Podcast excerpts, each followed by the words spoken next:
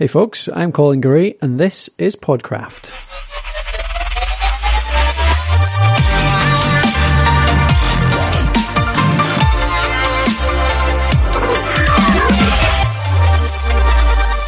Hey folks and welcome to episode 3.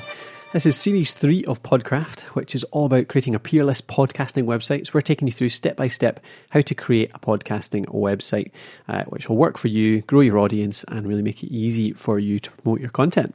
So this is episode three, as I said, and we're on to now installing the podcasting platform.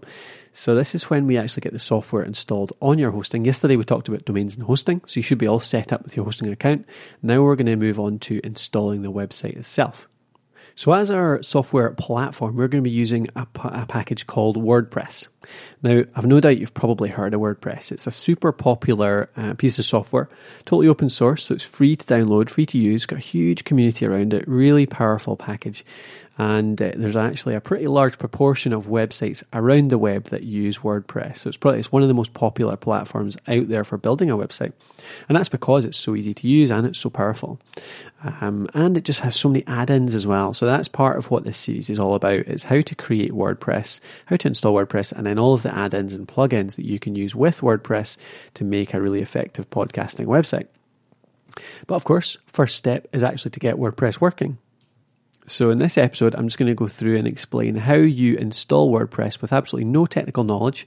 You don't need to be a web developer, you don't need to be a web designer, you don't even need to know much about technology at all to get WordPress working on your website to install it. Uh, and that's assuming that you've gone with one of the options I talked about yesterday on domains and hosting, which is either HostGator or Bluehost. Now, many uh, hosting packages outside of HostGator and Bluehost will also allow you to install WordPress really easily, but I'll go through just the full steps on using um, HostGator in particular, because that's kind of my main choice. Um, but I'll also give you some instructions for Bluehost as well, how to install WordPress on them. And don't worry at all, like I said, it's really super easy, quick and easy in uh, uh, the tools that HostGator provides uh, to let you do this. So how do we go about this process?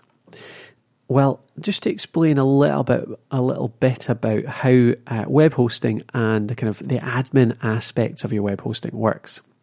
Now, once you sign up for your web hosting account, uh, your web hosting uh, company, like HostGator, for example, or Bluehost, will give you what they call a control panel.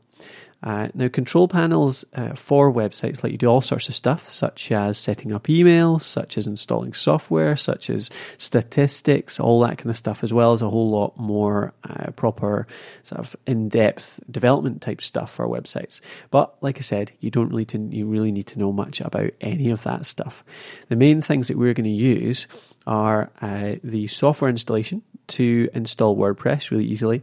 And you might want to do stuff like uh, emails. So if you have signed up for a new domain, a new hosting account, and you want to set yourself up uh, an email on your new domain, then you could use cPanel, uh, control the control panel. Sorry for that.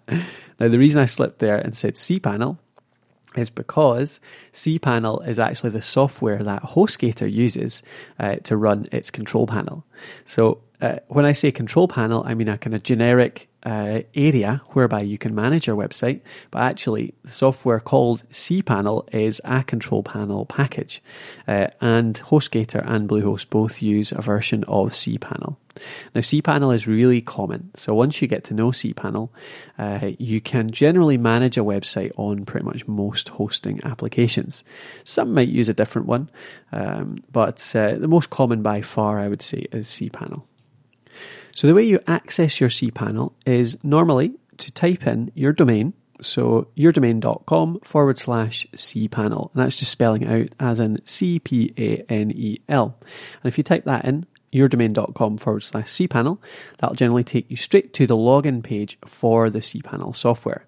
You'll type in your hosting account username and password, and then you'll be taken into the cPanel itself. Now, feel free to have a look around inside the cPanel. Just have a look at the types of tools that are available to you. There's a few different things in there. Uh, like I said, some that are very easy to use, some that you will be using quite soon, and others that you'll never actually have to have a look at. A lot of stuff in there really just for proper web developers, so a lot of stuff in there you can ignore. But the main thing is don't be intimidated by it. The stuff in here, um, as long as you don't mess around with things you don't really know what it does, then you're not really going to do any damage. You're really just going to be looking at the emails, uh, the uh, the uh, the software installation. So, how do we do this? How do we install WordPress? Well, cPanel, like I said, makes this nice and easy for you. If you scroll down in your cPanel and find uh, what is called Quick Install. Now, Quick Install is in the Software Services section. So you'll find it in Software Services, which is quite far down the page. Now, you can drag things around in your cPanel to rearrange it so that you can get stuff easy. But if you just scroll down initially, you'll get to Quick Install. So you'll see in Quick Install that there's quite a lot of different pieces of software that you can install from here. We've got WordPress, obviously, which is the one we were wanting to look at, but you've got lots of other content management systems too. You've got Drupal in here, you've got Joomla, uh, you've got lots of other things, directory software down there, e-commerce softwares. You can install Magento uh, automatically. You've got lots of options in here for software. But obviously, we're just looking at, in this stage, just installing WordPress to run our podcasting website. So all you do is get the blog software section, click on WordPress, and then all you could do is click continue. And then that will uh, ask you a few different details. It'll ask you what uh, what URL you want to install it under. Now, I would say you'll want to do it on the top level, so it'll have something like HTTP colon forward slash forward slash your domain, and then forward slash, and it'll ask you if you want to put in a subdomain there. Now, that is if you want to install your podcasting website on a subdomain of a main website. So that would be the case if you already run a website and you want to have the podcasting site as a kind of a subsection of that website. So you could create a, a folder called podcast, for example. So you could do forward slash podcast. And then your podcasting website would be yourdomain.com forward slash podcast forward slash whatever um, other uh, parts you want to put to the URL there. So you can choose to do that if you want. But I think on most cases, most people will run their podcasting website on a top level domain. So that'll be on yourdomain.com forward slash nothing, actually. So it's just the, the domain by itself. So it'll ask you below that in the install WordPress section to uh, put in an email, uh, the blog title, an admin user, and your first name and last name. And that's all it really asks for. That's all it needs in terms of detail to be able to install WordPress in the first place. Once you put in them, all you do is click install now. And that's you essentially done. It'll give you a few details here. So it'll say your installation is ready. You can access it now by going here. So note down uh, your admin access uh, address there. It'll be uh, yourdomain.com forward slash WP hyphen admin, but you can uh, you can note it down from here. Uh, or if you do go on a subdomain, so if you had the main site and you went for a subsection of that main site, it'll be yourdomain.com forward slash podcast, say forward slash WP admin. Um, but it'll also give you your username and it'll have an automatically generated password there. Now, you can obviously change that password uh, whenever you like, but the first time you log in, just go to the link it gives you, type in the username and the password it offers you, and once you're into WordPress, you can uh, you can get uh, so you can change your password, you can change your own details once you're in there. And don't worry, later on in this series, I'll be giving you uh, a link to uh, some uh, instructional videos on how to use the basic functions of WordPress. So don't worry, I'm not going to leave you in the dark there. There's going to be plenty of instruction on how to use WordPress itself. And that's it. Easy as that. That's how you install WordPress in cPanel. That's how easy quick install makes it. So no software uh, knowledge required, no technical knowledge. You just have to go in there, use the automatic tools, and that's your WordPress installed. So I realise that in the audio medium, it's not probably the best way to show you how to do this. So I do have some tutorial videos on how to do this. I actually teach a course on learnden.com uh, called Creating a Great Business Website, and it has a full tutorial on how to do this.